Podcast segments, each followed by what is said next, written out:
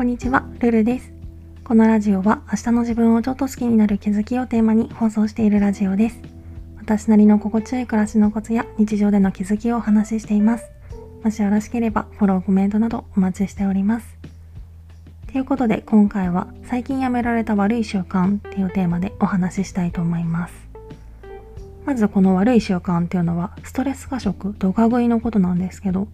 初期からこのラジオを聴いてくださっている方はすでにご存知かもしれないんですけど私かれこれ3年くらい前かな。転職失敗してこれからどうしようってなってる時に仲の良かった友達がいきなり結婚して子供もできてってトントントンってライフステージが変わったっていう出来事があって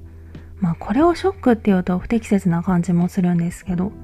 私は結婚とかそういうこと以前に生きていくために不可欠な仕事で窮地に追いやられているのにその友達はもちろん仕事も安定していてどんどん先に進んでいってなんか置いていかれてる感覚がすごいきつくって、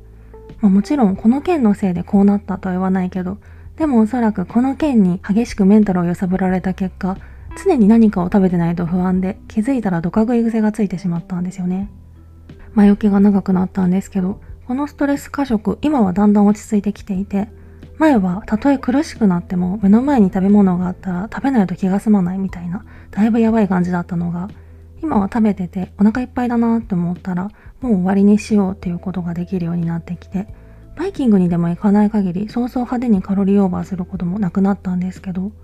なんでここまで改善させられたのかっていうと気の持ちようとかでは全然なくってシンプルに仕組みを作ったことが一番だったかなと思っていて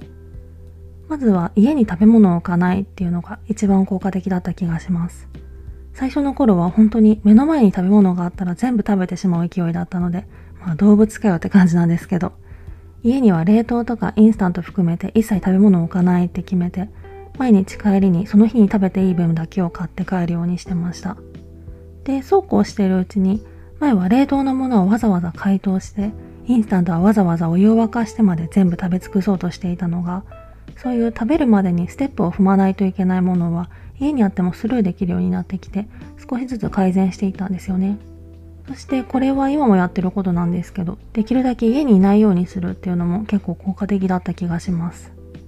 私の場合は外で食事するのがあんまり得意じゃなくって誰かと一緒の時はもちろん一人の時も人目を気にせずに食べたいものを食べたいだけ食べるっていうことがあんまりできないししたいともあんまり思わないのでこの心理を逆手にとって休日はできるだけ早く外に出てできるだけ夜に帰ってくるようにすることで必然的に摂取カロリーを抑えるようにしてました。そんなわけでだいぶドカ食い対策の話に寄ってしまったんですけどドカ食いに限らずこういう良くない習慣を改善させるためには気合とかそういう不確かなものを頼るんじゃなくて物理的に反強制的に理想的な状態にならざるを得ないような仕組みを作ることそしてそれをしばらく続けてみることが一番効果的なんじゃないかなって思うので、これからもこれ良くないよなと思うことはこの方法で改善させていこうかなと思います。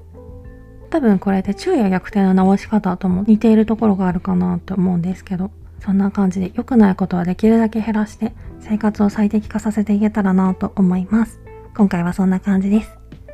ネタでの質問、感想も絶賛募集中ですので、ぜひお気軽にいただけたら嬉しいです。それではまた次の放送でお会いしましょう。